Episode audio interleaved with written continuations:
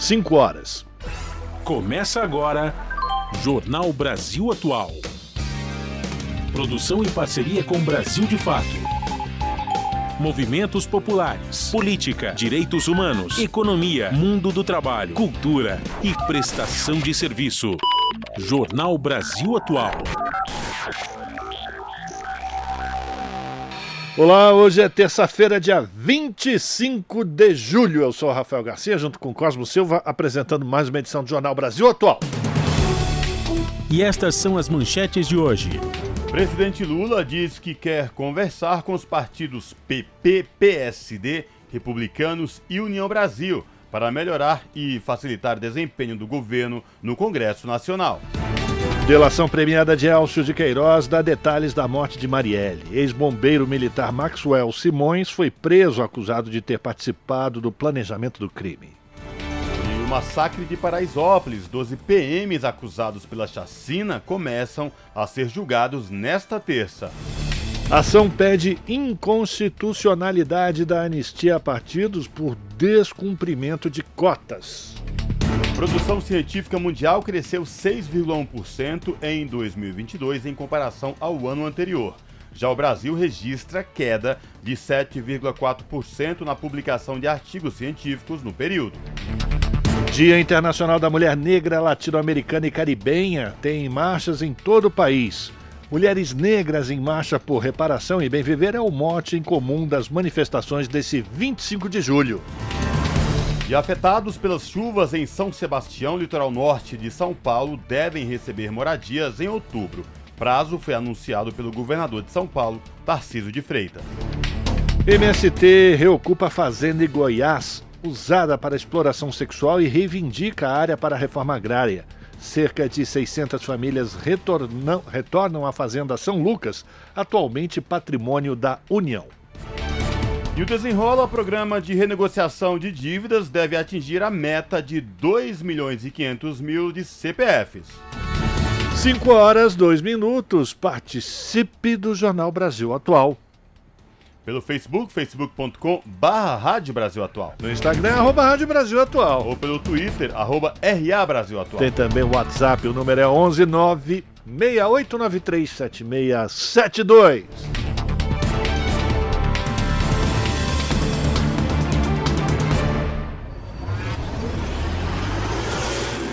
Jornal Brasil Atual, uma parceria com Brasil de Fato. Na Rádio Brasil Atual, tempo e temperatura. A tarde desta terça-feira, aqui na capital paulista, é de céu parcialmente nublado, tempo seco e temperatura agradável. Os termômetros marcam 25 graus agora. E olha, a umidade relativa do ar está em 37%. Importante lembrar que o ideal para a saúde é 60%. E bom, o tempo vai continuar assim, seco porque não tem previsão de chuva. Durante a madrugada, na capital paulista, o tempo fica firme, com céu limpo e a temperatura cai, atingindo os 15 graus. Em Santo André, São Bernardo do Campo e São Caetano do Sul, a tarde desta terça-feira também é de tempo seco e pouco nublado, com temperatura agradável. Neste momento, 23 graus. Não tem previsão de chuva para hoje na região do ABC. No período da madrugada, a temperatura cai e fica na casa dos 15 graus. A tarde desta terça-feira na região de Mogi das Cruzes é de tempo parcialmente nublado. Neste momento, os termômetros marcam 23 graus, sem chance de chuva para hoje em Mogi. Durante os períodos da noite e madrugada, o tempo fica limpo e a temperatura atinge os 13 graus. Tarde ensolarada em Sorocaba, os termômetros marcam 25 graus neste momento. Para hoje não tem previsão de chuva.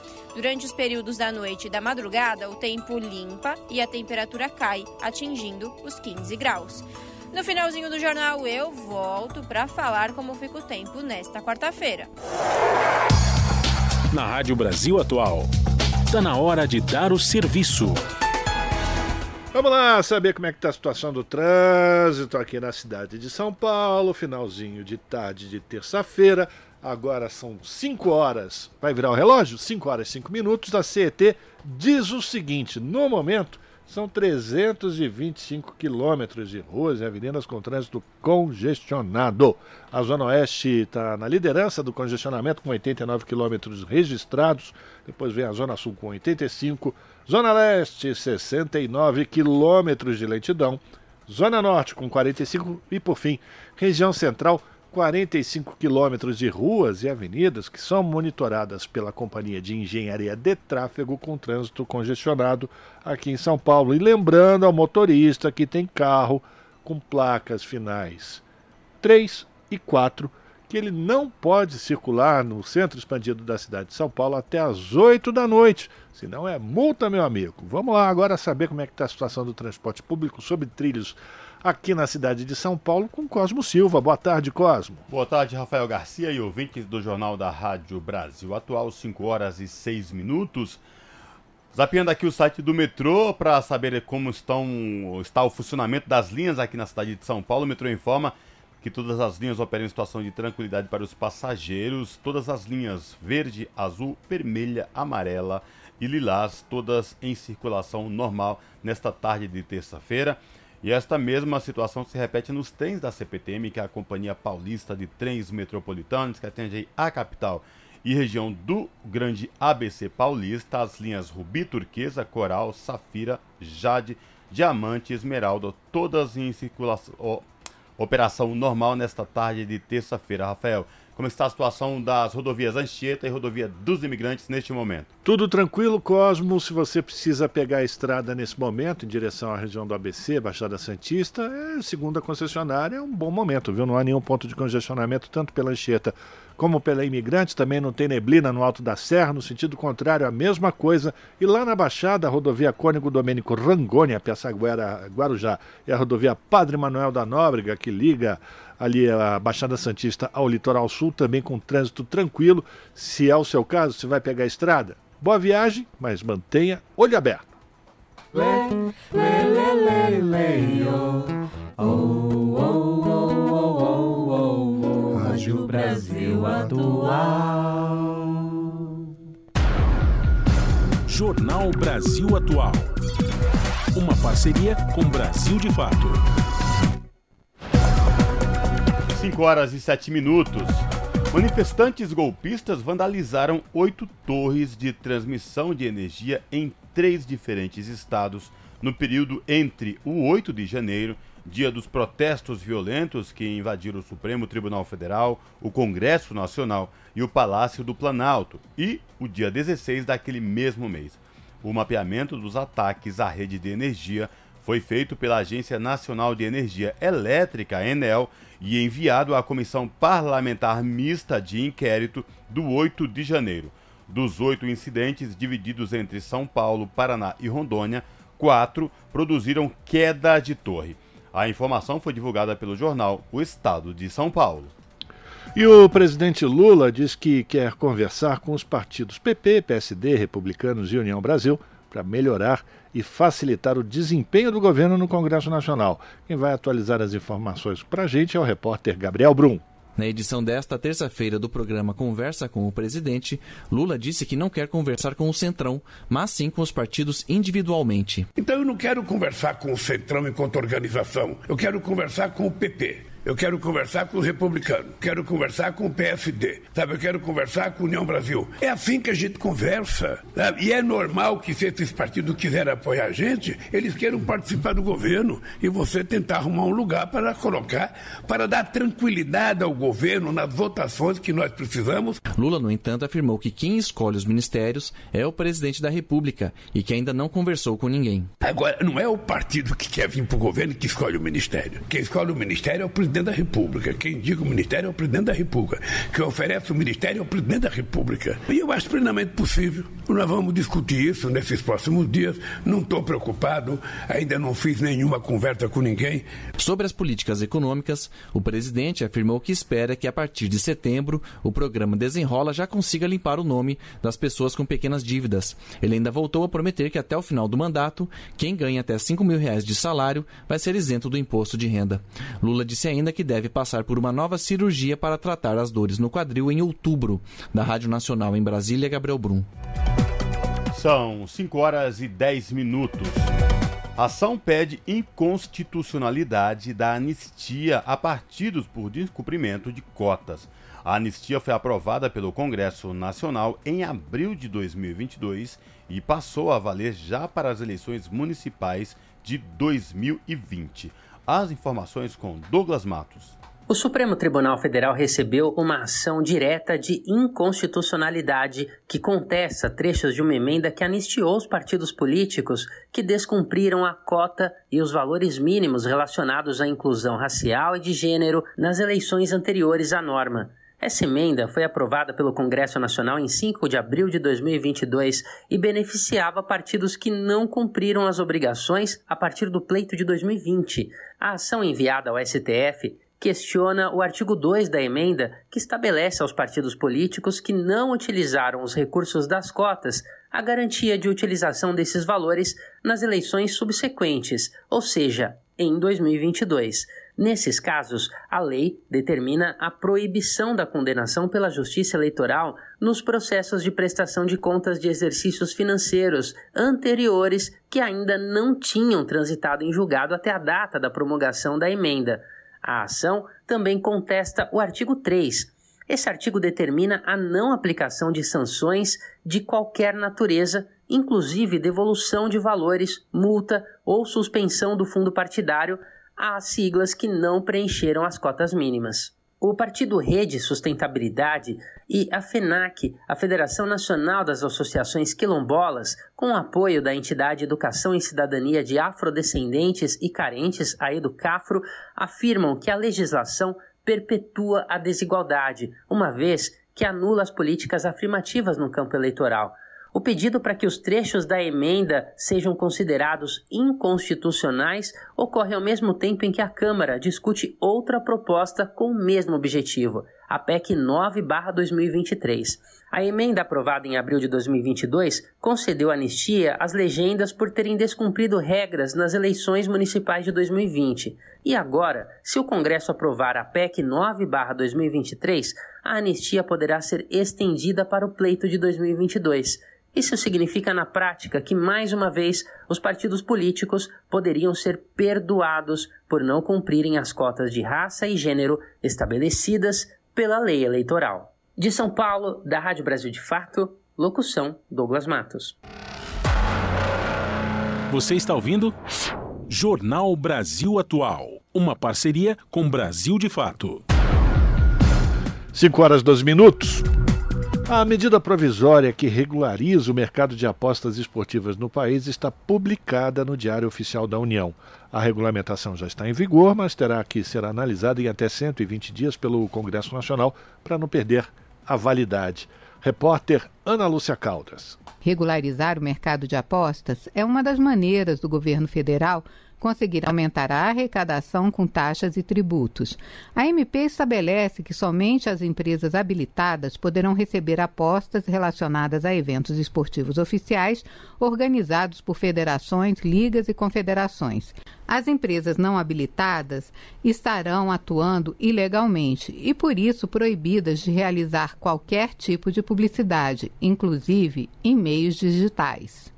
Para viabilizar a regulamentação, as empresas de apostas esportivas conhecidas como BETs serão taxadas em 18% sobre o Gross Gaming Revenue, GGR, a receita obtida com todos os jogos feitos subtraídos os prêmios pagos aos jogadores. Com a taxação, o governo federal calcula que conseguirá arrecadar cerca de 2 bilhões de reais já em 2024. A arrecadação obtida com as taxas e impostos vai ser destinada a áreas importantes como segurança pública, educação básica, clubes esportivos e ações sociais.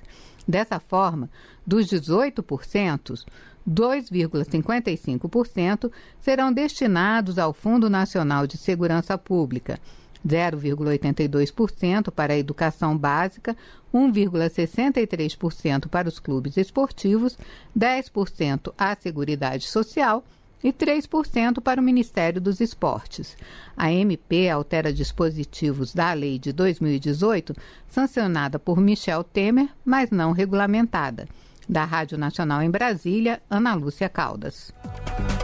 São 5 horas e 15 minutos e ainda repercutindo a questão das apostas, é deixar bem claro aí que por mais que o presidente Lula tenha assinado esta medida provisória para regulamentar as apostas esportivas, tem que ficar muito claro aí o comportamento compulsivo das pessoas é, em fazer apostas. Muito cuidado, é preciso ficar muito atento porque um em cada 100 pessoas pode ter comportamento compulsivo. As informações com Gésio Passos. Aposte no que você acredita. Com a melhor cotação do mercado. Vai dobrar o valor. Quer valer? Vai pra cima. A bet da tropa. Pode apostar. Propagandas na televisão, chamadas no rádio, banners na internet, na camisa do seu time do coração. Todos os dias, os fãs de esporte são bombardeados por sites de apostas esportivas que oferecem a chance, com um simples chute, de ganhar milhões. Esse tipo de apostas invadiu o país após uma mudança na legislação em 2018, mas que até o momento não foi regulamentada. Isso permitiu a operação de centenas de sites de apostas sem nenhuma limitação.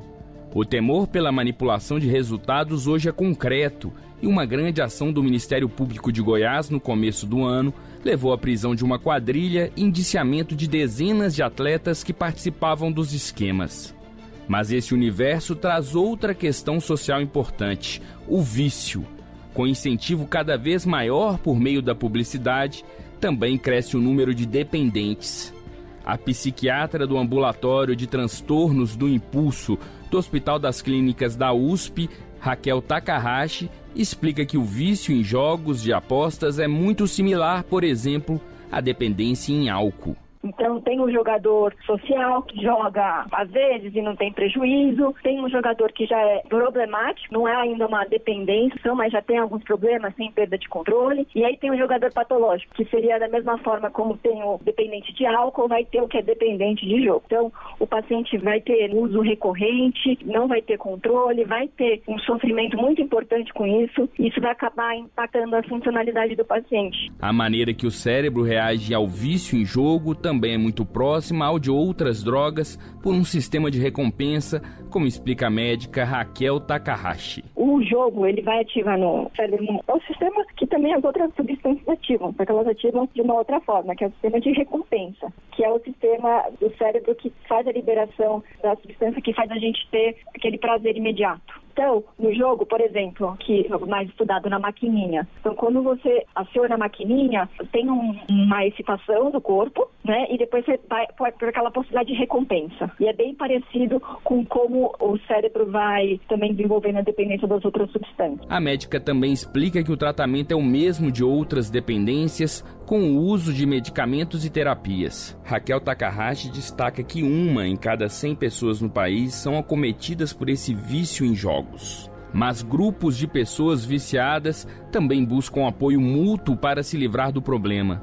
Esse é o caso dos Jogadores Anônimos, uma irmandade que chegou ao Brasil na década de 90 e apoia outros compulsivos a saírem dessa situação. Como sua base é o sigilo, eles conversam com a gente sem se identificarem. Jogadores Anônimos é uma irmandade de pessoas que compartilham suas experiências, força e esperança com o intuito de resolver o seu problema comum e ajudar outras pessoas a se recuperarem de problemas com o jogo ou jogo compulsivo. Um jogador ajudando o outro é a razão da nossa existência. Devemos concentrar nossas energias, fé e esperança na detenção da doença com aqueles que têm o desejo de parar de jogar. As loterias legalizadas no país, como Mega Sena, Time Mania, Quina e outras, podem ser uma inspiração para a regulamentação para o caos dos sites de apostas. A partir de 2018, houve uma mudança legal na destinação dos recursos arrecadados pelas loterias da Caixa.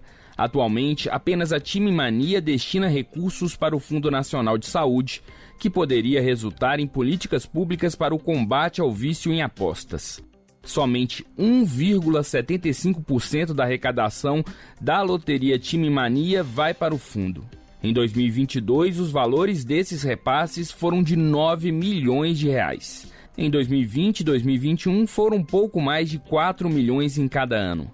A Caixa diz ainda que desenvolve ações em educação para um jogo responsável em especial no site caixa.gov.br barra jogo-responsável. Questionado, o Ministério da Saúde disse que o tratamento para dependência em jogo de azar não tem uma política específica no âmbito do SUS. Mas, por ser uma questão de saúde mental, é possível tratar essa questão com psicólogos e psiquiatras da rede de atenção psicossocial. Em casos de compulsão por jogos, é possível buscar tratamento nas unidades de saúde básica ou centros de atenção psicossocial, os CAPs, da rede pública.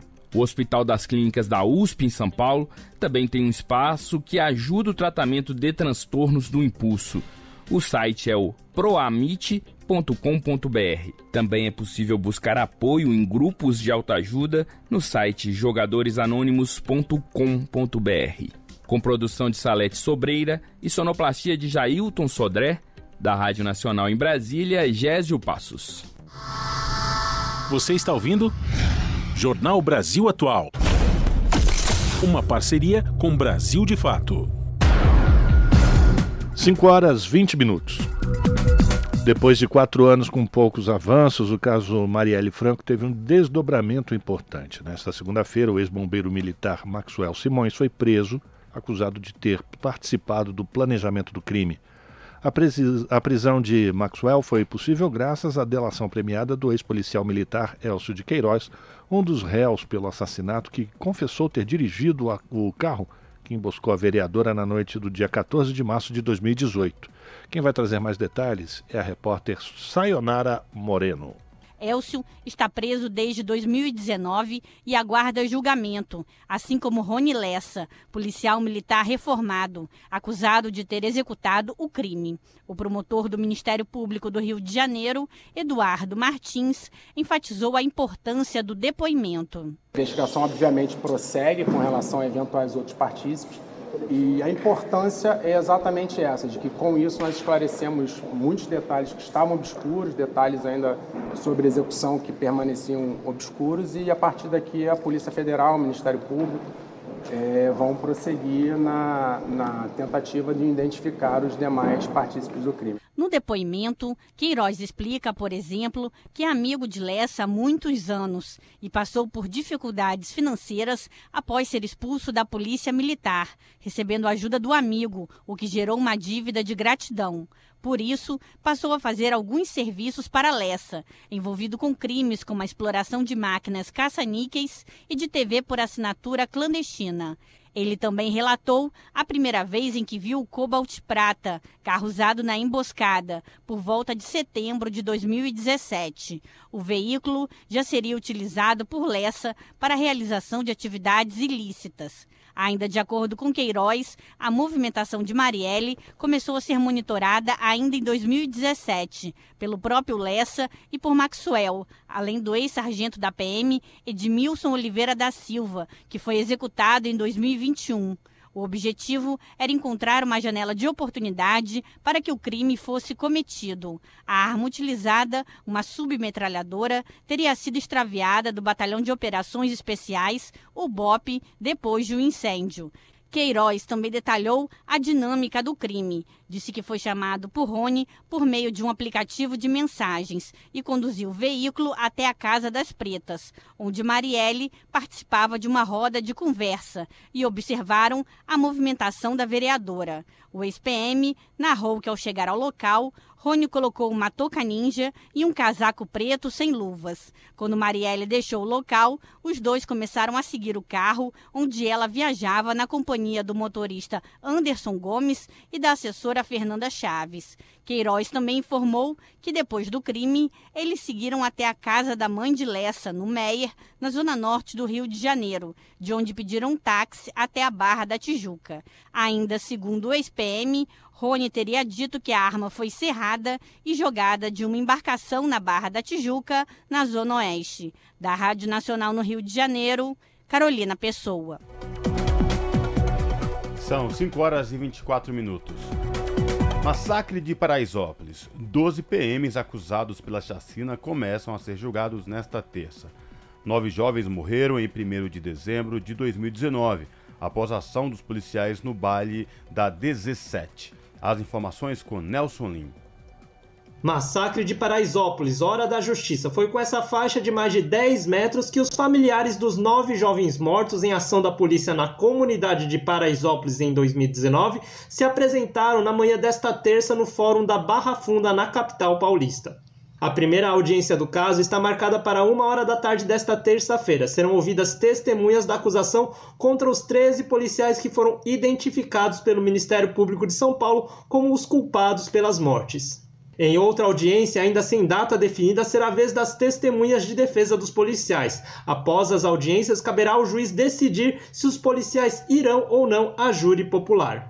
Em dezembro de 2019, em uma ação da Polícia Militar em um baile funk na favela de Paraisópolis, nove jovens foram mortos, a maioria por asfixia em função da ação repressiva da polícia. Testemunhas relataram que a polícia jogou bombas de gás lacrimogênio em vielas com pouco espaço e impediu as rotas de saída dos jovens, o que teria causado a morte de nove deles. Para Maria Cristina Quirino, mãe de uma das vítimas, o sentimento de injustiça é enorme nessa espera de três anos. Ela falou quais eram os sonhos de seu filho, Denis Henrique Quirino de trabalhar, de conquistar, de conquista, de comprar moto, de ajudar, me ajudar a comprar uma casa quando crescesse, quando se tornasse adulto. Ele tinha muitos sonhos, ele gostava de cantar, ele gostava de dançar, de andar de bicicleta, enfim, ele gostava muito de música, de instrumentos. E todos os sonhos dele foram interrompidos. Mas o pior não é nem os sonhos, porque sonhar a gente que a gente sabe que um sonho é um sonho, mas é a vida dele foi interrompida. O presidente do CONDEP, Conselho de Defesa dos Direitos da Pessoa, Dimitri Salles, defende que todos os 31 policiais que estiveram envolvidos na ação, não somente os 13 denunciados pelo Ministério Público, deveriam ter sido punidos administrativamente pela Secretaria de Segurança Pública, mas isso não ocorreu. E teve uma conclusão que é lamentável. Concluiu que nenhum dos 31 policiais foram responsáveis pelas mortes em Paraisópolis. O que todas as imagens e todas as testemunhas comprovam exatamente o contrário. Isso nos causa indignação. E é preciso que a Secretaria de Segurança Pública avance dos processos administrativos de modo a concluir é, é, essas apurações e possa efetivamente punir administrativamente os 31 policiais envolvidos. A defesa dos policiais, por sua vez, alega que não há nexo causal entre a ação dos policiais indiciados por homicídio com as mortes dos jovens de Paraisópolis e que tudo isso foi demonstrado em inquérito nas justiças comum e militar. A Secretaria de Segurança Pública, por sua vez, afirmou que os 12 policiais denunciados pelo Ministério Público estão afastados de atividades operacionais e um dos indiciados não integra mais a Polícia Militar. Da Rádio Nacional em São Paulo, Nelson Lim. 5 horas e 27 minutos e agora vamos para o Rio de Janeiro, porque os atos que aconteceram na cidade marcaram os 30 anos da chacina da, calenda da Candelária, calendária, da Candelária. Na época, oito crianças morreram e outras foram feridas por policiais. E quem vai trazer mais informações para a gente é a Fabiana Sampaio. Já são 30 anos de uma das chacinas de maior repercussão no país, que ganhou também visibilidade internacional. Na madrugada do dia 23 de julho de 1993, dezenas de crianças e adolescentes que dormiam em calçadas nas proximidades da Igreja da Candelária, no centro da capital fluminense, foram atacadas a queima-roupa por policiais militares. Oito morreram. Um ato realizado nesta segunda-feira no local das execuções foi mais um de uma série de eventos que marca as três décadas da tragédia.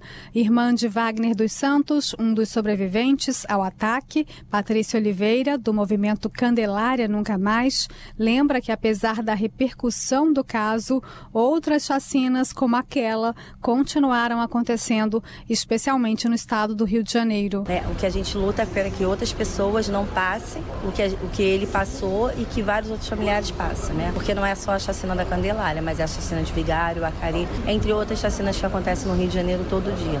A Candelária continua, ela não acabou. Ciro Darlan, juiz da infância à época dos fatos, avalia que há uma cultura da violência e do ódio, reflexo da herança escravocrata no país, que, segundo ele, precisa ser modificada.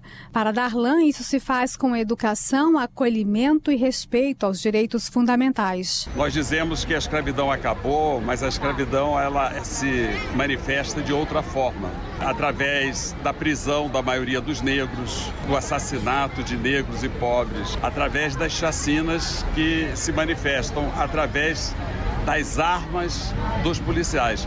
Mas os policiais não são os, os maiores responsáveis. Os policiais são comandados.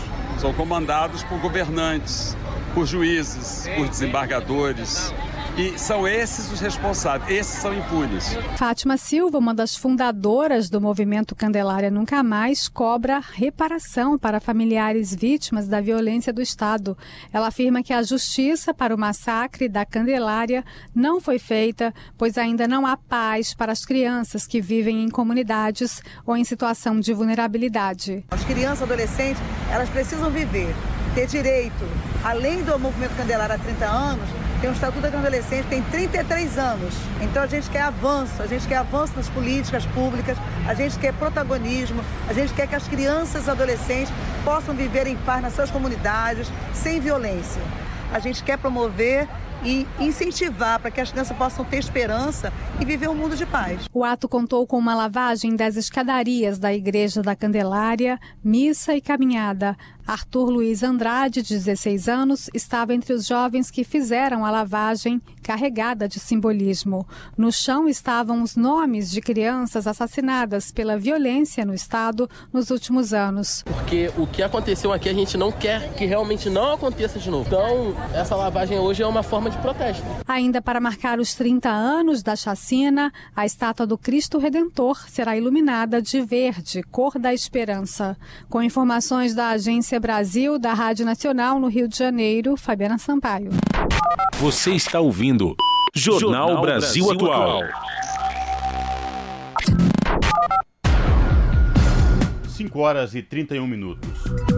Dia Internacional da Mulher Negra Latino-Americana e Caribenha tem marchas em todo o país. Mulheres Negras em Marcha por Reparação e Bem Viver é o mote em comuns das manifestações deste 25 de julho.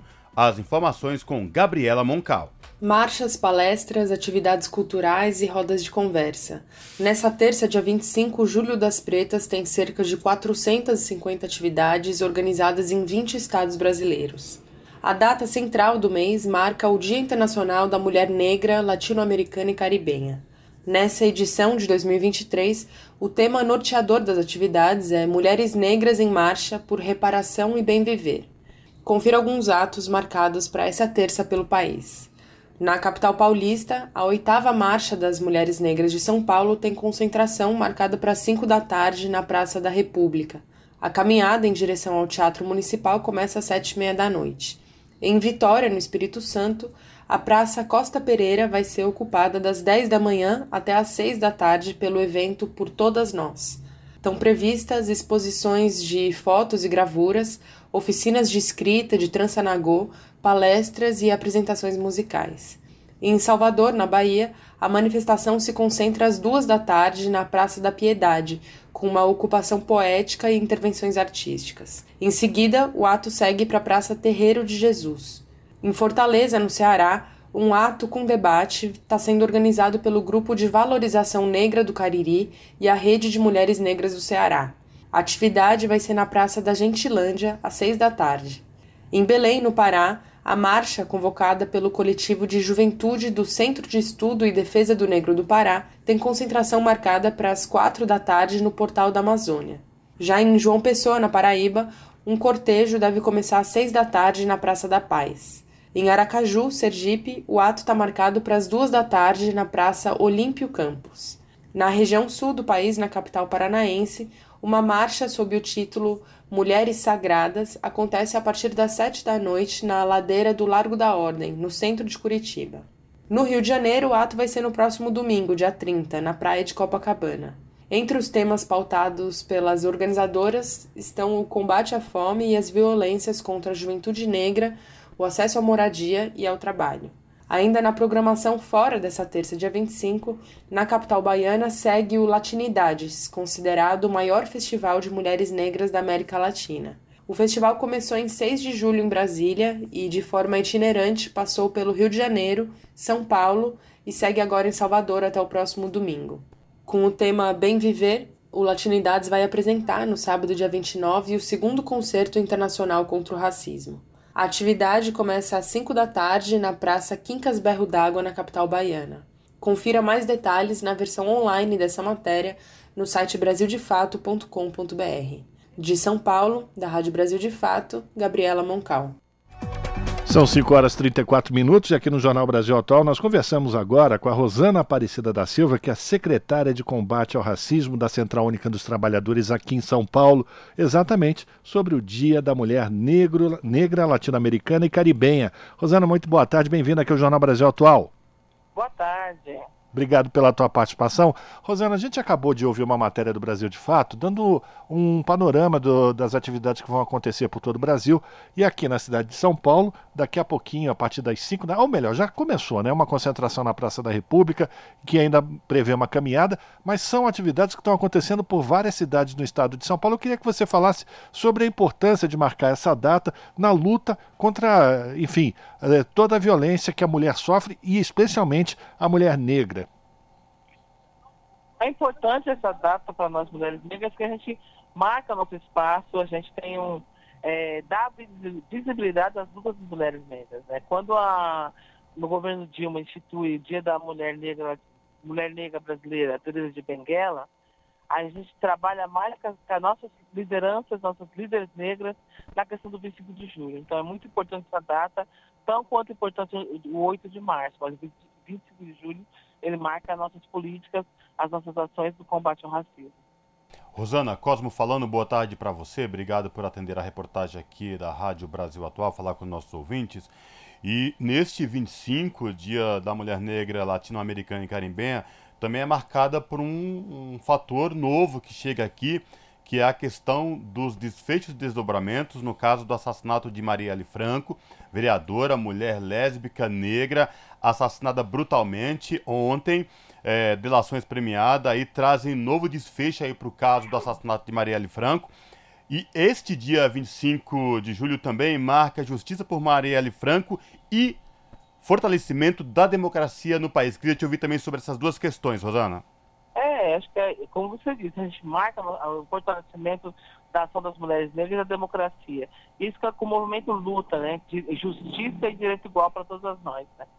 E quando a gente fala a questão da Marielle Franco, é, a questão do assassinato dela, nós, mulheres negras, Movimento Negro Unificado, todas as entidades, não deixamos morrer essa história. A gente sempre lutou, sempre fez ações para que não fosse esquecido o assassinato dela.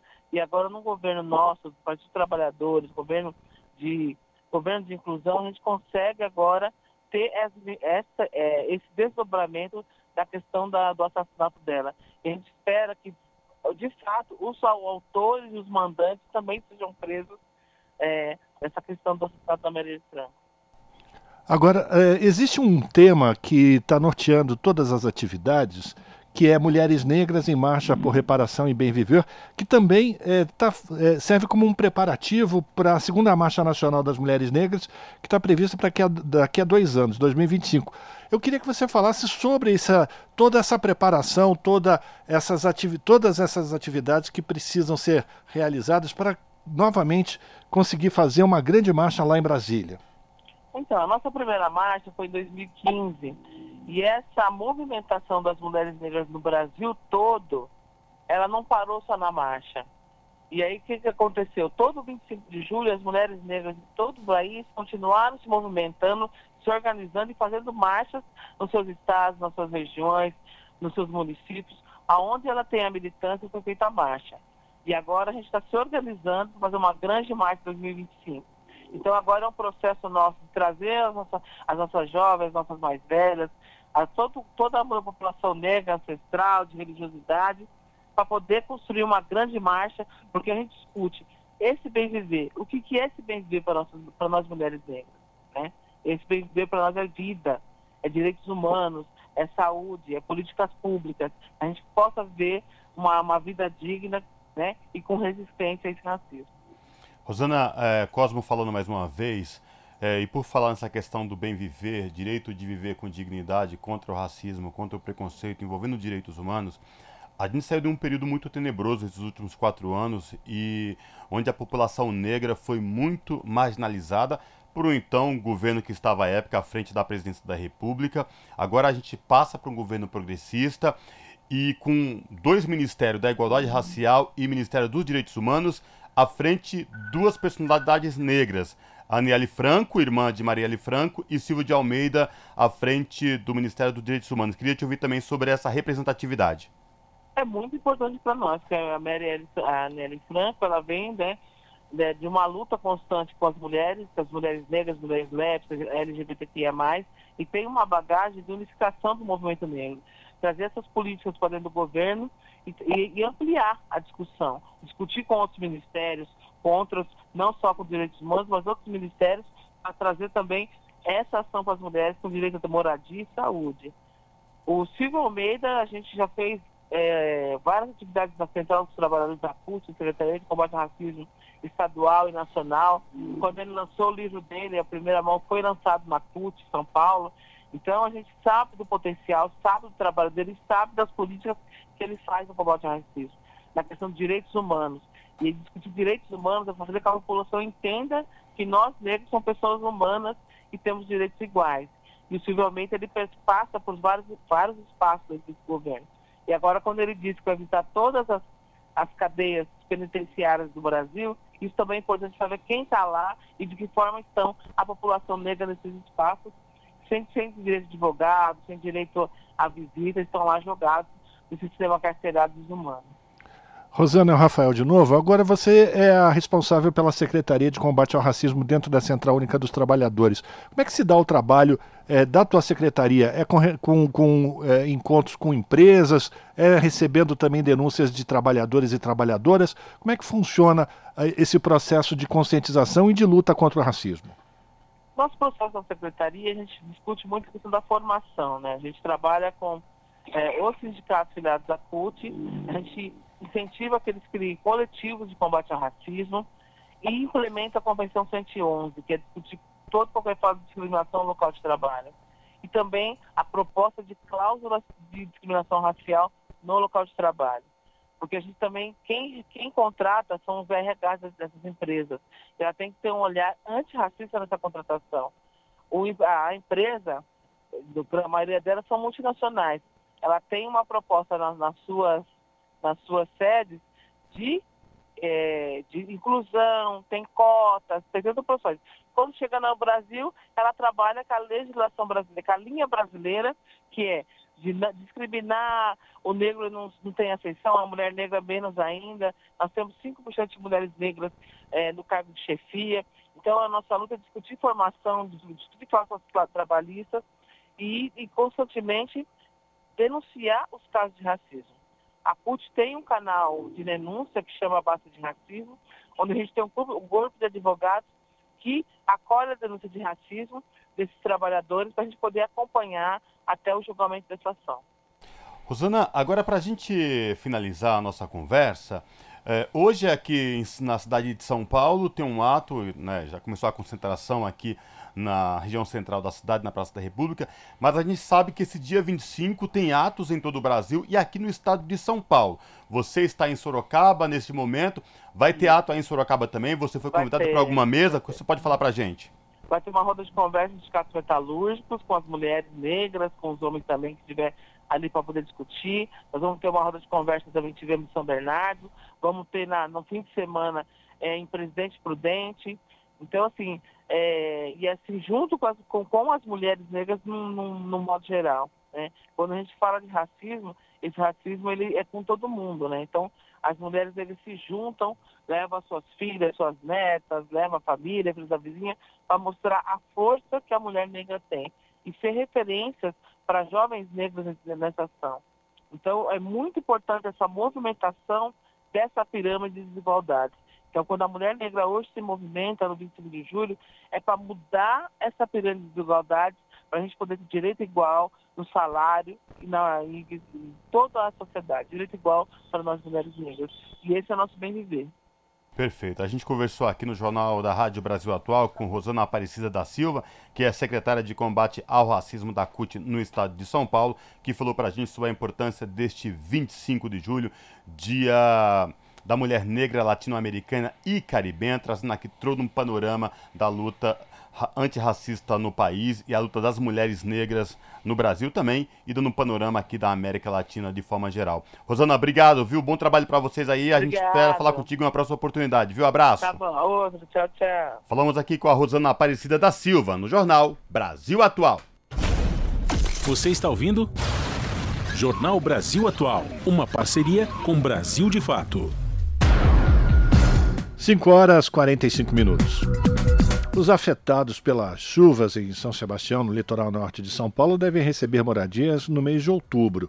O prazo foi anunciado pelo governador Tarcísio de Freitas durante visita ao trabalho de colocação de telhados nas 518 edificações no bairro Baleia Verde. Essas edificações, esses imóveis, estão distribuídos em 30 prédios, cada um deles com 16 apartamentos.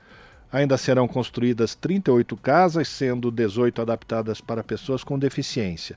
Outras 186 unidades habitacionais estão sendo construídas em Maresias e as obras avançam para 75% da execução da infraestrutura e 20% das edificações. O Tarcísio de Freitas acrescentou que, além da construção dos imóveis, estão em andamento obras das estradas e encostas e na aquisição do sistema de sirenes e radares para que seja, esteja disponível para o verão do ano que vem.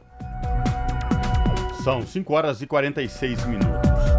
Um estudo do Instituto de Química da Universidade Federal Fluminense propõe uma nova forma de retirar poluentes das águas de maneira sustentável. E quem traz os detalhes é a repórter Carolina Pessoa. A universidade elaborou um biocarvão magnético a partir da casca do coco verde, resíduo que leva de 10 a 15 anos para se decompor. Desta forma, o estudo promove a remoção de contaminantes, utilizando como meio um resíduo já descartado, a casca do coco verde. O biocarvão possui potencial de absorção de matérias contaminantes, separando os compostos da água. Marcela de Moraes, orientadora da pesquisa, resume as vantagens do processo. A gente descobriu um caminho que fornece um biocarvão magnético através da incorporação então dessas nanopartículas magnéticas na superfície do biocarvão. Aí a gente então obteve um biocarvão magnético, mas com uma área superficial muito superior a qualquer material que está relatado na literatura, tá? então que se tinha conhecimento até então. Isso resultou em um poder então de remoção de poluentes em água muito superior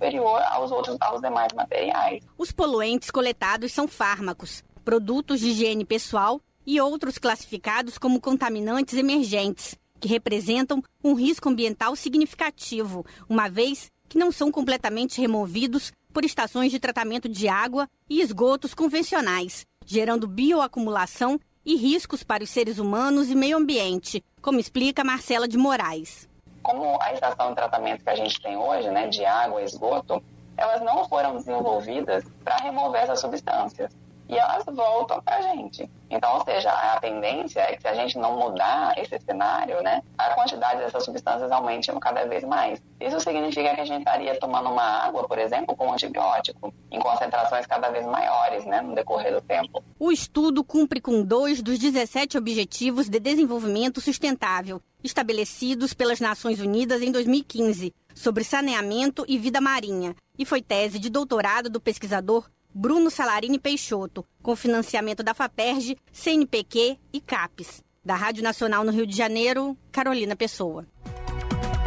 5 horas e 48 minutos e a Organização das Nações Unidas corre contra o tempo para evitar tragédia ambiental no Mar Vermelho. Remoção de um milhão de barris de petróleo do navio-tanque FSO Safer começou nesta terça-feira na costa do Iêmen. Quem traz mais informações é Felipe de Carvalho as Nações Unidas iniciaram nesta terça-feira uma operação para desarmar aquilo que pode ser a maior bomba relógio do mundo.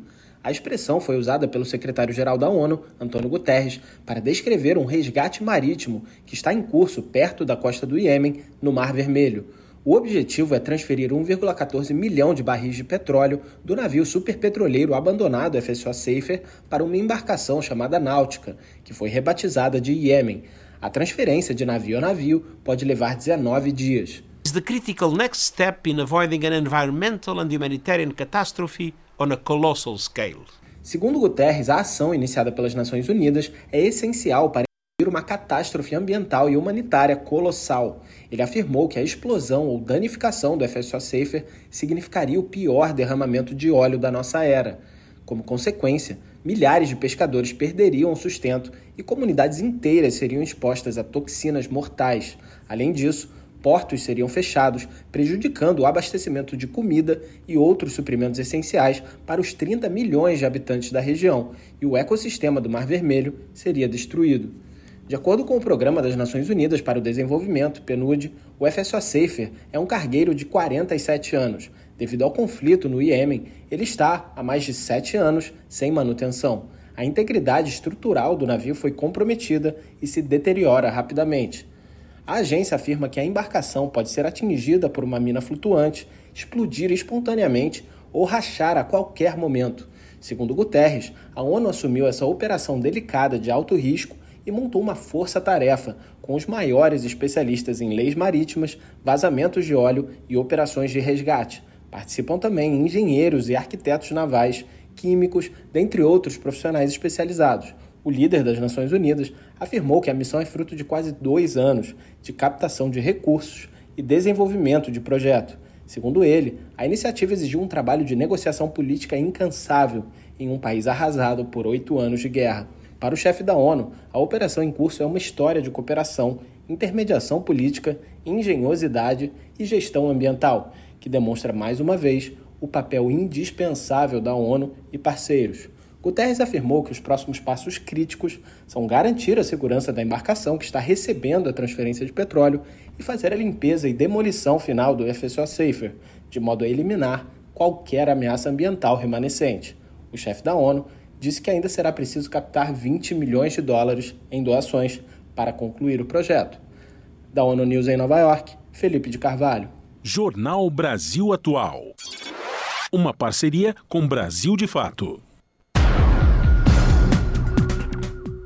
São 5 horas e 51 minutos. O MST reocupa fazenda em Goiás usada para exploração sexual e reivindica a área para reforma agrária. Depois de um despejo em março, cerca de 600 famílias retornam à Fazenda São Lucas, atualmente patrimônio da União. As informações com Gabriela Moncal. A Fazenda São Lucas, no município de Hidrolândia, em Goiás, amanheceu ocupada por cerca de 600 famílias do MST nesta segunda, dia 24. O movimento dos trabalhadores rurais sem terra reivindica que a área seja destinada a um assentamento da reforma agrária. Elaine Alves da Silva, da direção do MST em Goiás, afirma que no estado já são 10 anos sem que o movimento conquiste terras. Um dos motivos da reocupação aqui da Fazenda São Lucas é que a gente está aqui no estado há 10 anos sem ter conquista de nenhuma das áreas, né? Nem da União, nem área de desapropriação. Essa é a segunda vez que o MST ocupa o latifúndio, que tem cerca de 670 mil metros quadrados. A primeira foi em 25 de março desse ano, como parte da Jornada Nacional de Lutas das Mulheres Sem Terra. O local foi escolhido justamente por já ter sido palco de um esquema de exploração sexual e tráfico de pessoas, tendo como vítimas principais mulheres pobres das cidades de Anápolis, Goiânia e Trindade. O esquema durou cerca de três anos. De acordo com a Polícia Federal, a propriedade pertencia a um grupo criminoso composto por 18 pessoas. Em 2009, o grupo foi condenado por aprisionar dezenas de mulheres e adolescentes que eram traficadas para a Suíça. Desde 2016, o terreno passou a integrar o patrimônio da União. O retorno do MST à área acontece na semana seguinte a um apontamento de alta nos crimes sexuais contra crianças e adolescentes no Brasil. O Anuário Brasileiro de Segurança Pública revela que entre 2021 e 2022 houve uma alta de 15% nesse tipo de crime. Na luta por direitos, Elane cita a situação das famílias sem terra no estado de Goiás. As famílias sem terras aqui no estado são famílias que lutam por direito à terra e direito à alimentação, né? A gente está fazendo essa luta para falar para o governo que há mais de 3 mil famílias sem terra no estado em situação de fome e a gente quer que isso seja combatido no estado. No fim do mês de maio, o governo federal assinou o termo de transferência de domínio pleno de imóvel rural da Fazenda São Lucas, manifestando interesse em destinar a área para a reforma agrária. A guarda da propriedade, então, saiu da Secretaria de Patrimônio da União e passou ao INCRA. Os documentos foram assinados pelo superintendente da Secretaria de Patrimônio da União em Goiás, Uzias Ferreiro Adorno Júnior, e pelo superintendente regional do INCRA no mesmo estado, Elias D'Angelo Borges. Na ocasião, a ministra de Gestão e Inovação, Esther Dweck, chegou a comemorar no seu Twitter, postando fotos da fazenda e afirmando que ela será, abre aspas, encaminhada para a reforma agrária. Ao Brasil de Fato, o INCRA informou que pretende destinar a área para a reforma agrária e que integrantes do Instituto estão conduzindo a mediação junto aos ocupantes. Na primeira ocupação da área, realizada em março, a Polícia Militar de Goiás despejou as famílias sem ordem judicial. Dessa vez, os sem terra afirmam que não pretendem se retirar. O governador do estado, Ronaldo Caiado, do União Brasil, é um dos principais representantes do setor ruralista no país. De São Paulo, da Rádio Brasil de Fato, Gabriela Moncal. 5 horas e 55 minutos e um projeto de fundo agrícola da ONU vai investir 900 milhões de dólares no Brasil. A parceria, cofinanciada pelo governo do Brasil e Fundo Verde, deve atender mais de 600 mil famílias rurais no nordeste do país. Da ONU News em Nova York, quem traz mais informações é Mônica Grayley. Um investimento de 900 milhões de dólares para o Nordeste do Brasil foi anunciado pelo Fundo das Nações Unidas para o Desenvolvimento Agrícola IFAD.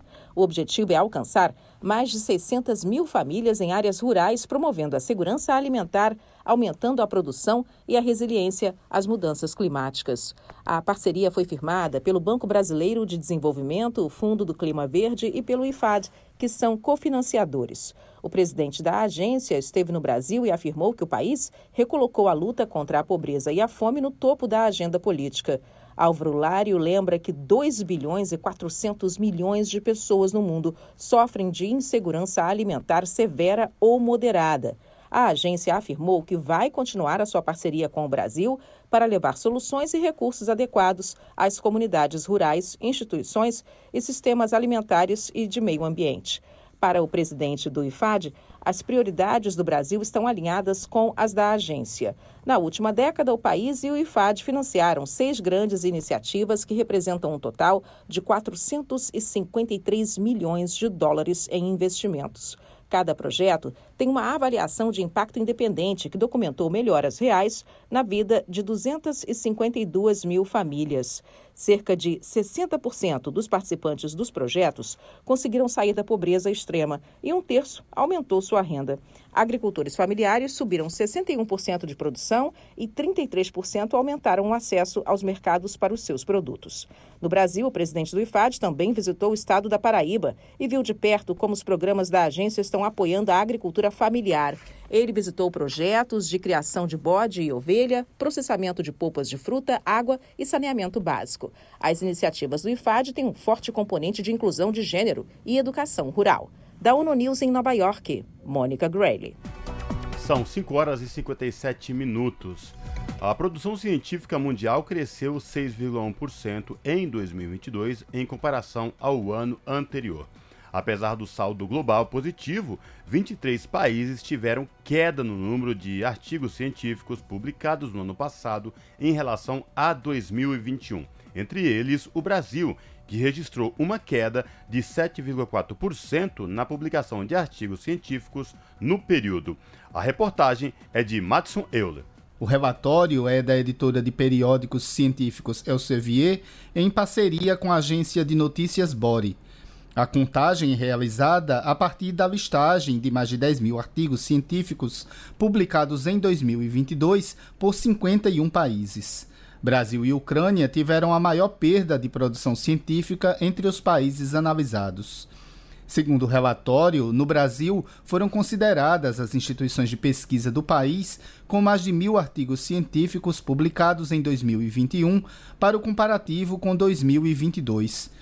Nesse recorte, 35 unidades de ensino foram analisadas e apenas a Universidade Federal de Santa Maria, no Rio Grande do Sul, não sofreu redução importante na produção científica em 2022. Pelo volume da produção acadêmica publicada ano a ano, e mesmo não sendo unidades de ensino superior, também fazem parte da lista entidades brasileiras como a Embrapa, que é a empresa brasileira de pesquisa agropecuária, e a Fiocruz, a Fundação Oswaldo Cruz. A análise mostra ainda que alguns setores das ciências brasileiras sofreram um percentual de queda na publicação de artigos científicos ainda maior que a média geral brasileira de 7,4%. É o caso das ciências agrárias, que teve um decréscimo de 13,7%. Em cenário oposto, a China, os Estados Unidos e a Índia foram os países com maior número de publicações científicas no mundo, respectivamente. Da Rádio Nacional em São Luís, Madison Euler. Pontualmente, 18 horas. Rádio Brasil Atual.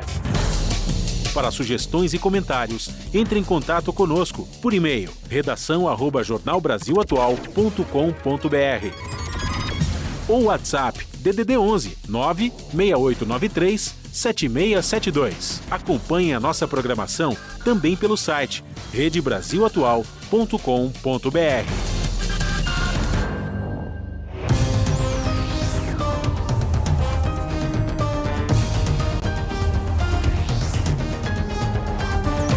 Vamos lá, seis horas em ponto, hora da gente fazer aquele contato com a redação da TVT para a gente conhecer quais serão os destaques desta terça-feira do seu jornal, que você sabe, começa pontualmente às 7 da noite pelo canal 44.1 digital. Tem também a transmissão pelas redes sociais da TVT, youtube.com/rede-tvt. E quem vai trazer os destaques da edição de hoje é ela, a apresentadora do seu jornal, a Ana Flávia Quitério. Flavinha, boa noite. Diga aí os destaques de hoje. Olá, Fábio, Rafa e Cosmo. Uma excelente noite a vocês e a todos os ouvintes da Rádio Brasil Atual.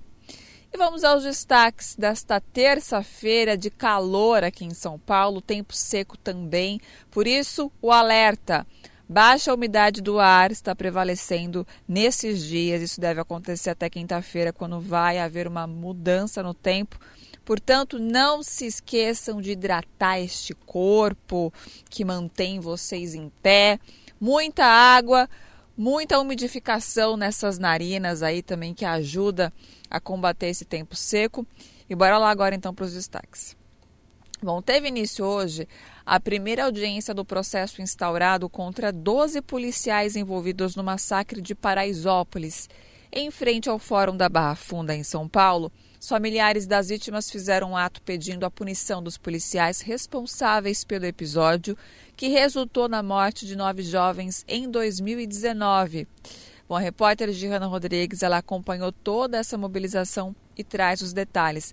Vou refrescar a memória de vocês, para quem não se lembra, era 1 de dezembro de 2019, quando a Polícia Militar cercou o quarteirão onde acontecia um baile funk, né, o DZ7 em Paraisópolis, periferia de São Paulo, e disparou bombas de gás e tiros de borracha também. O resultado disso tudo foi a morte desses nove jovens.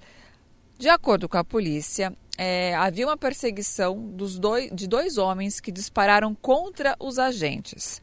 Mas os familiares das vítimas e também de quem ficou ferido, né, do, de todos os envolvidos que estavam ali no local, discordaram dessa versão e afirmaram que os policiais bloquearam as saídas e reprimiram o baile funk.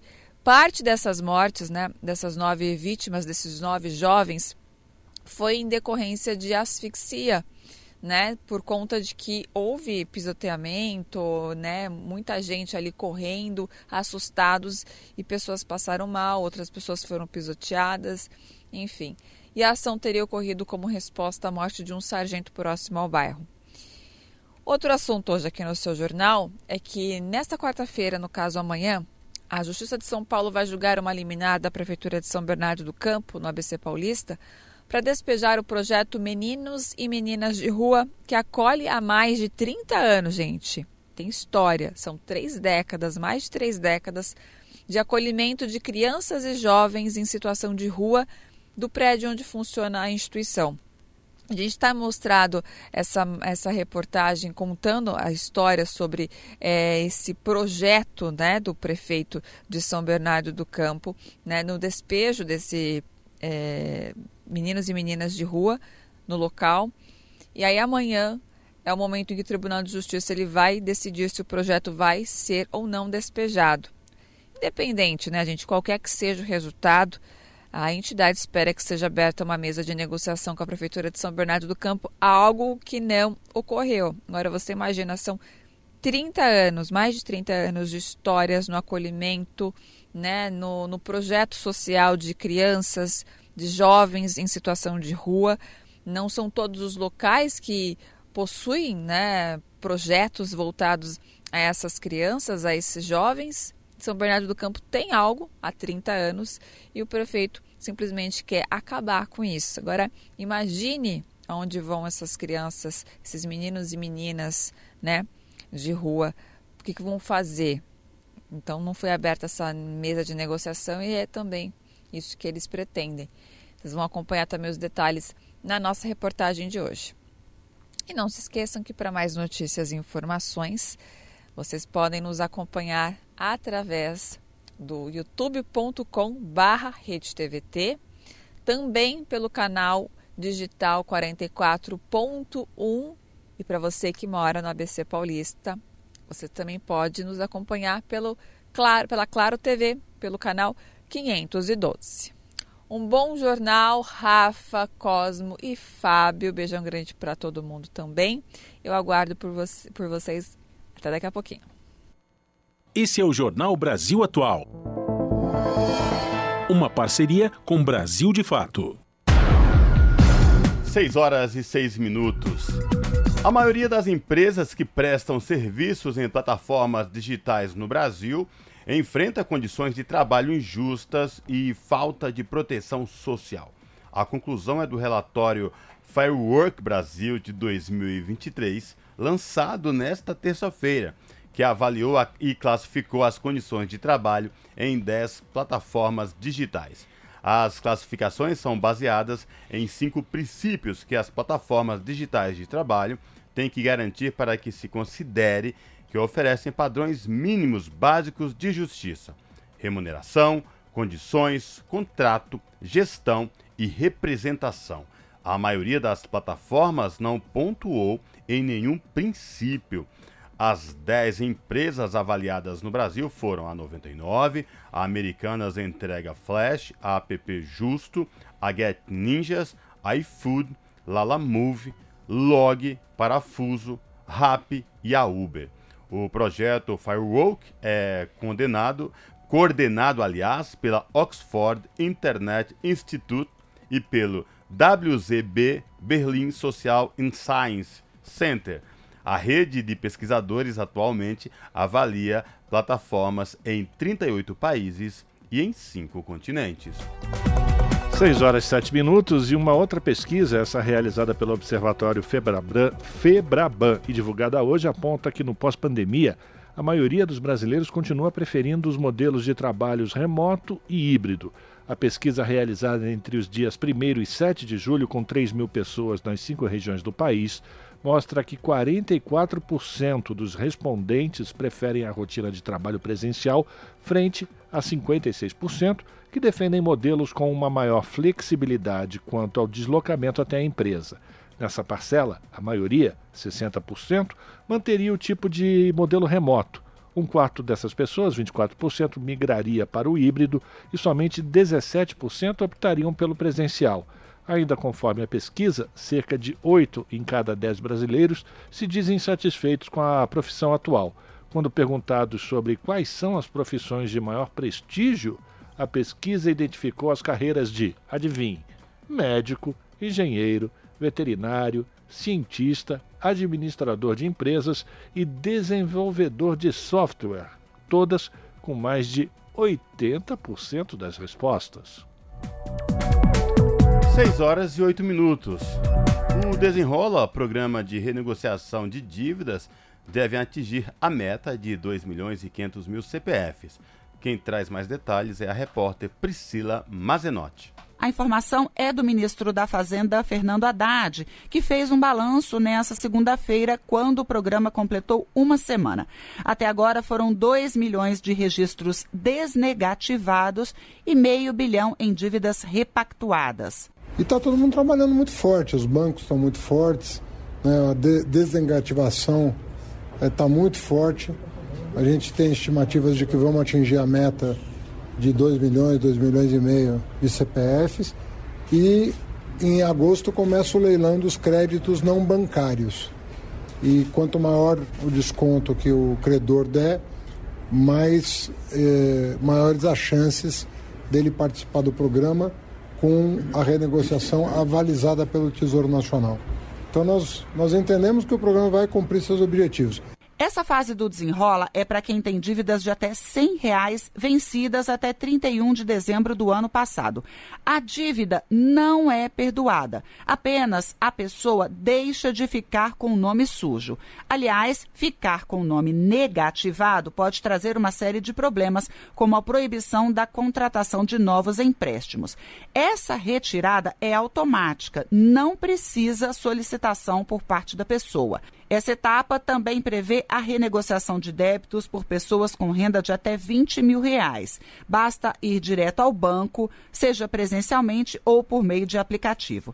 A faixa 1, que deve começar em setembro, vai contemplar devedores com renda de até dois salários mínimos ou que estejam inscritos no CAD único e que tenham dívidas de até 5 mil reais com empresas de fora do sistema financeiro, ou seja, concessionárias de água, energia, gás e crediário em comércio. Da Rádio Nacional em Brasília, Priscila Mazenotti. 6 horas e 10 minutos e o Conselho Curador do Fundo de Garantia do Tempo de Serviço aprovou a distribuição de quase 12,9 bilhões de reais entre os trabalhadores que têm contas vinculadas ao fundo. O valor total é resultado líquido positivo obtido pelo FGTS em 2022. A distribuição de resultado do Fundo de Garantia tem o objetivo de elevar a rentabilidade das contas que são vinculadas do trabalhador. O valor referente à distribuição dos resultados passa a compor o saldo da conta vinculada e só pode ser sacado nas situações que são previstas em lei, como nos casos de rescisão sem justa causa, o saque aniversário, aposentadoria, aquisição da casa própria e mais alguns outros. Você está ouvindo Jornal, Jornal Brasil, Brasil, Atual. Atual.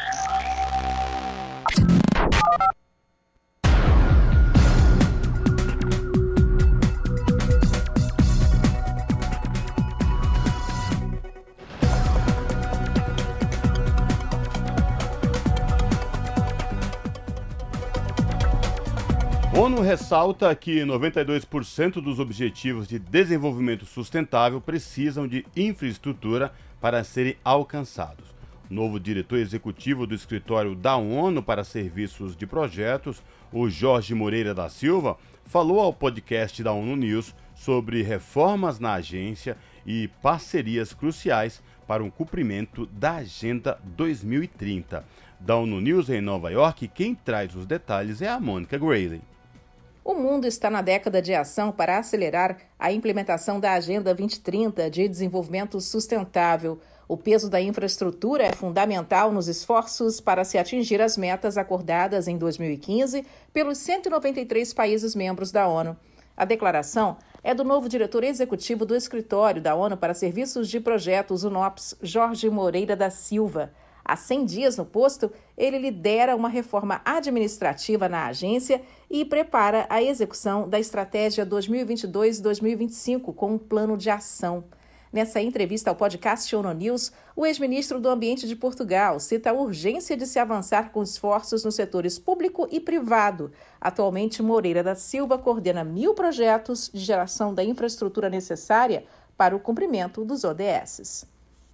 92% dos eh, Objetivos de Desenvolvimento Sustentável, portanto, os 17 Objetivos e das 169 eh, metas, 92% dependem de infraestruturação para poderem ser cumpridos. O que significa que, se fizermos a infraestruturação certa, descarbonizando, tornando-a mais justa, mais inclusiva, mais uh, acessível, podemos cumprir os ODS. se continuarmos no cenário de continuidade de hoje, eh, não cumpriremos os ODS. O segundo exemplo é nas alterações climáticas. 82% das atuais emissões estão relacionadas com as infraestruturas. Portanto, ou nós mudamos de vida na forma como construímos, como nos deslocamos, como consumimos energia, como produzimos energia, ou não cumpriremos uh, uh, o Acordo de Paris. Conhecida como a parte prática na construção da infraestrutura, o UNOPS atua com o Banco Mundial e outras organizações, sempre em parceria com os governos, mas não desenha nenhum projeto. A agência se concentra na execução de planos que já foram traçados pelos governos nacionais, como diz o diretor executivo Jorge Moreira da Silva. Ora, a UNOPS uh, é a agência uh, que trata das operações. Hum. Uh, no fundo, é o braço das Nações Unidas para a implementação, para a concretização, para o fazer acontecer. E, portanto, eu, depois destes anos todos de trabalho de serviço público, a desenhar políticas, a mobilizar financiamento, tinha muita vontade de estar no terreno a fazer acontecer porque os Objetivos de Desenvolvimento Sustentável, o Acordo de Paris, dependem de política, dependem de financiamento, mas no final do dia dependem de capacidade para concretizar. E a verdade é que, na maior parte das vezes, nestas cimeiras internacionais, na discussão política, nós uh, gastamos a maior parte do nosso tempo a falar do financing gap, do, da lacuna de financiamento, das reformas políticas, mas muito pouco tempo a perceber o que é que é preciso fazer em, termo de, em termos de assistência técnica, de capacidade para concretizar os projetos na saúde, na educação, na habitação, eh, nos transportes, na energia, eh, no fundo, em todas as áreas. E a UNOPS eh, é a agência que trata dessa capacidade prática, muito prática de concretização. Uma das metas da agência da ONU é incentivar e apoiar economias locais como parte do desenvolvimento. Por isso, metade das compras públicas ou de licitações de um projeto capitaneado pelo UNOPS tem de ser feita no próprio país. Nós queremos, com isso, criar contextos locais de desenvolvimento eh, empresarial. Este é um, um, exemplo concreto. Outro exemplo, em África, eh, eh Moçambique. Já não é eh, apenas desenvolvimento, é também humanitário. Cabo Delgado nós sabemos que Cabo Delgado, em, em, consequência das ameaças que existem, muito sérias, à segurança, deu origem a um enorme fluxo de migrantes internos, de, de, de migrações forçadas no, no, no, no, país. É uma zona, como sabemos, muito instável, que hum. continua com níveis de instabilidade muito grande. O Banco Mundial atribuiu-nos 200 milhões de euros à UNOPS para fazermos um projeto ou um conjunto de projetos em Cabo Delgado que são em simultâneo desenvolvimento e humanitário. Ao ser perguntado sobre os desafios do UNOPS nos últimos anos após atravessar uma fase de escândalos de corrupção e antes da sua chegada ao posto, onde cumpriu 100 dias de trabalho, Jorge Moreira da Silva garante que a página foi virada e que o foco da direção da agência agora é no futuro. O Conselho uh, Executivo tem, tem 36 países uhum. e eu uhum. todos os meses, literalmente todos os meses, apresento resultados das reformas que fiz no mês anterior uhum. uh, e eu julgo que neste momento uh, já viramos a página. Porquê? Uhum. Porque neste momento o plano não está terminado, ainda temos metade do plano para concretizar, são reformas uhum. internas, mas o nível de cumprimento é tão positivo que os países hoje estão no essencial, interessados em saber o que é que nós vamos fazer no futuro e, por isso, consegui ver aprovado há um mês eh, o plano estratégico para 2025, que nos faz centrar a nossa ação nos 17 Objetivos de Desenvolvimento Sustentável. Antes de chegar ao UNOPS, Moreira da Silva era professor visitante de Engenharia da Universidade do Porto. Tem um currículo extenso com passagens pela Organização para a Segurança e Cooperação na Europa, OCDE, pelo Programa da ONU para o Desenvolvimento, PNUD, e também pelo próprio governo de Portugal, onde foi ministro do Ambiente. Além disso, ele foi deputado no parlamento do país e deputado do Parlamento Europeu, para o qual foi eleito com 28 anos de idade, exatamente 10 anos após liderar um protesto na escola secundária, como contou ao ser perguntado sobre o início na política.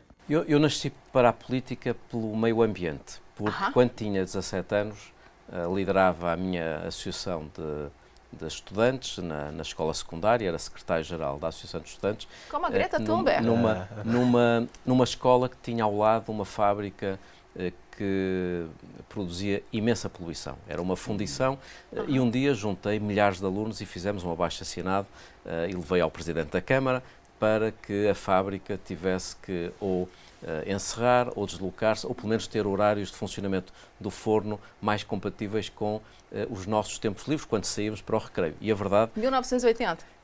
Por aí. 1980. Olha aí. Portanto, tinha. tinha eu sou de 71, portanto, não, 1988. Aham. 1988. Uhum. Uh, e, portanto, o meu primeiro envolvimento na política é por via do movimento associativo estudantil e de uma mobilização ambiental. Bom, passado poucos meses, eh, acabei por me inscrever no, na, na, na, na, juventude partidária uh, uh, da minha afinidade. Mais tarde tornei-me líder nacional da, da, dessa juventude partidária, da JSD, aliás, fazendo uma oposição feroz ao atual secretário-geral das Nações Unidas, que era primeiro-ministro. E, portanto, o mundo é muito pequeno. Eu, como, líder, eu, como, líder, eu, como líder juvenil da minha juventude partidária, liderava um movimento de uh, contestação uh, natural no espaço público ao então Primeiro-Ministro, que era de um outro partido político, e veja bem como o mundo dá tantas voltas. Hoje estou colaborando diretamente com, com o Secretário-Geral e com o maior gosto, António Guterres. Jorge Moreira da Silva tem um mandato inicial de dois anos à frente do UNOPS. A agência tem sede em Copenhague, na Dinamarca. Da ONU News em Nova York. Mônica Gray. 6 horas e 20 minutos, a gente continua em Nova York e continua com a Mônica Grayle, que agora traz informações sobre a postura do chefe de direitos humanos da ONU, que denuncia a falta de responsabilização por morte na Ucrânia, um ano após o assassinato de pelo menos 50 prisioneiros de guerra. Vamos acompanhar. O alto comissário de direitos humanos da ONU, Volker Turk, divulgou um comunicado nesta terça-feira denunciando a impunidade na morte de pelo menos 50 prisioneiros de guerra há um ano numa explosão no centro de detenção de Olenivka, na Ucrânia. Turk afirmou que os prisioneiros de guerra foram feridos ou morreram no local e os seus familiares têm o direito de saber a verdade. O alto comissário disse que quem foi o responsável pelo desrespeito ao direito internacional deve ser levado à justiça. Até hoje não se sabe ao certo o que ocorreu na madrugada de 28 para 29 de julho do ano passado. Segundo o Escritório de Direitos Humanos, a explosão no local não foi causada com um foguete HIMARS. Com base na informação disponível, também não é possível assegurar de onde partiu a explosão ou de que fonte específica. O alto comissário de direitos humanos informou que a sua equipe se reuniu com as famílias das vítimas e ouviu o clamor delas por justiça. O escritório da ONU afirmou que a Rússia não apresentou garantias satisfatórias sobre um acesso seguro do pessoal da ONU ao complexo penal. E o país tampouco concedeu autorização ao escritório para acessar áreas da Ucrânia que estavam sob controle temporário da Rússia. Mesmo assim, a equipe de direitos humanos conseguiu entrevistar alguns sobreviventes da explosão em Olenivka e realizou uma análise com base em informação adicional em linha com a metodologia do escritório. Turk lembrou que os prisioneiros de guerra são protegidos pela lei humanitária internacional. Mortes e ferimentos sérios desse grupo devem ser seguidos por um funcionário do país e uma investigação completa deve ser conduzida de forma rápida, imparcial, transparente e independente. Da ONU News em Nova York, Mônica Grayle.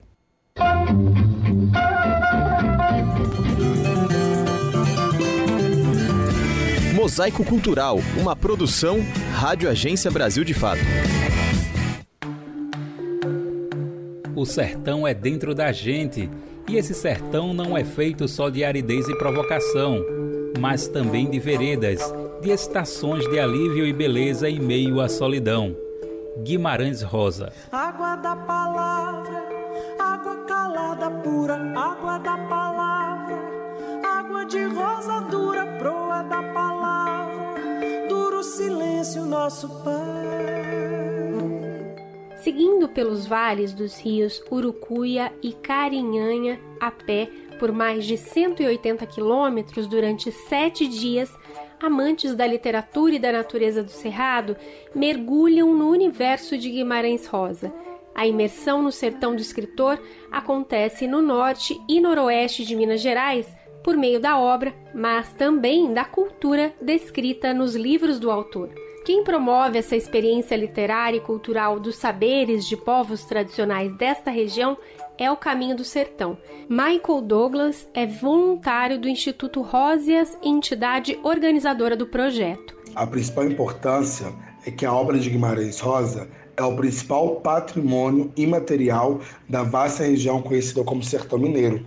E como tal, se bem trabalhado, pode impactar positivamente o fortalecimento da noção de identidade no território e ainda pode promover a melhoria da autoestima do povo sertanejo. Ao se perceber retratado como maestria numa obra literária que literalmente levou o sertão ao mundo. No caso particular do Caminho do Sertão, a obra fundamenta, ilustra e promove o turismo de base comunitária. Rio, entre as árvores da vida, o rio, por sob a risca da o rio, viu. O escritor João Guimarães Rosa nasceu em Codisburgo, Minas Gerais, em 27 de junho de 1908. Além de ser escritor, também cursou medicina. Seu primeiro livro de contos é Sagarana, de 1946, e seu único romance, Grande Sertão Veredas, foi publicado em 1956. O escritor foi eleito para a Academia Brasileira de Letras em 1963 e morreu em 1967. É um autor conhecido pela sua genialidade na invenção de palavras, os chamados neologismos, com estruturas narrativas também nada tradicionais e pela linguagem poética e o regionalismo atrelado a temas universais. A obra de João Guimarães Rosa deu voz aos desvalidos do sertão, ao sertanejo, aos idosos, aos doentes, aos loucos, à mulher, aos bandidos, aos bêbados, à criança, aos animais e mesmo aos elementos da natureza. A obra revela a percepção de que a tarefa para que o sertão e seu povo tenham voz e tenham vez ainda está inacabada. Nesse momento de expansão do agro e do hidronegócio, da insegurança hídrica, da violência crescente no campo brasileiro, da evasão da juventude, do envelhecimento da população rural, do aquecimento e das mudanças climáticas, essa tarefa ganha novas e urgentes dimensões. Segundo Michael, a rota socioecoliterária do Caminho do Sertão surge a partir de ações de desenvolvimento regional, gestadas no início do ano 2000 a partir de uma necessidade de geração de renda e empregos para as comunidades da região. A rota parte da Vila de Sagarana, que surge como uma agrovila do primeiro dos inúmeros assentamentos de reforma agrária implantados pelo INCRA na região, localizada na cidade de Arinos, em Minas onde também está localizado o Parque Estadual de Sagarana, e termina no Parque Nacional Grande Sertão Veredas, na Chapada Gaúcha, em Minas. O participante pode fazer parte deste caminho, que foi realizado pelo personagem central do livro Grande Sertão Veredas, além de conhecer também a cultura dos sertanejos de Minas. Durante essa rota de 186 quilômetros, os caminhantes fazem uma parte do percurso que Robaldo e seu bando de jagunços percorre em busca do liso do Sussuarão. É um suposto deserto criado pelo autor nas chapadas da região e tem contato com as comunidades tradicionais e quilombolas, vilas, áreas de assentamento de reforma agrária, áreas de poceiros e agronegócio, Durante sete dias, vive um pouco dos saberes e fazeres do sertão mineiro. O participante pode conhecer a sabedoria dos povos do Cerrado, como a do mestre raizeiro Argemiro. É o figo duro. A raiz dele é bom para quem tem problema de figo, rim, arranca a raiz dele, maceta ela e põe de molho e pode beber água. E o fruto dele também come quando está maduro.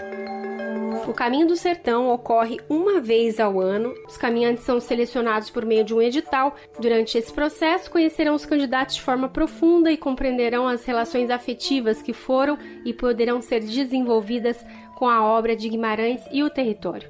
Esse processo é feito em duas etapas, em que na primeira é respondido um formulário e a segunda é a leitura de carta das intenções. É uma carta escrita de próprio punho pelo interessado e enviado via correios. Após um denso processo de leitura das cartas e do formulário, a equipe organizadora seleciona os candidatos para a edição anual. Só se pode viver perto de outro e conhecer outra pessoa sem perigo de ódio se a gente tem amor. Qualquer amor já é um pouquinho de saúde, um descanso na loucura. Eu moro na roça, ia, ia. Eu nunca morei na cidade. Eu compro o jornal da manhã, que é pra saber das novidades. De Minas Gerais para a Rádio Brasil de Fato, Annelise Moreira. Na Rádio Brasil Atual. Tempo e temperatura. Olha, nem parece que estamos no inverno. E sabe por quê? Vai fazer mais calor nesta quarta-feira. Isso mesmo. A quarta-feira na capital paulista será um dia ensolarado, de temperatura alta e sem chance de chuva com temperatura máxima de 27 graus e mínima de 14 graus. Nas regiões de Santo André, São Bernardo do Campo e São Caetano do Sul, o tempo também será de sol. A quarta-feira será ensolarada, tempo firme, sem previsão de chuva. A temperatura sobe mais, máxima de 27 graus e mínima de 15 graus na região do ABC Paulista. Em Mogi das Cruzes, a quarta-feira também será um dia ensolarado, tempo limpo e firme, sem previsão de chuva. A temperatura também sobe mais, com máxima de 27 graus e mínima de 13 graus. E em Sorocaba, quarta-feira será um dia ensolarado, de tempo limpo, entre pouquíssimas nuvens, sem previsão de chuva. A temperatura também sobe, viu? A máxima será de 27 graus e a mínima de 14 graus. Larissa Borer, Rádio Brasil Atual. Ligação direta, você fica agora com o Papo com Zé Trajano. A gente volta amanhã a partir das 5 da tarde.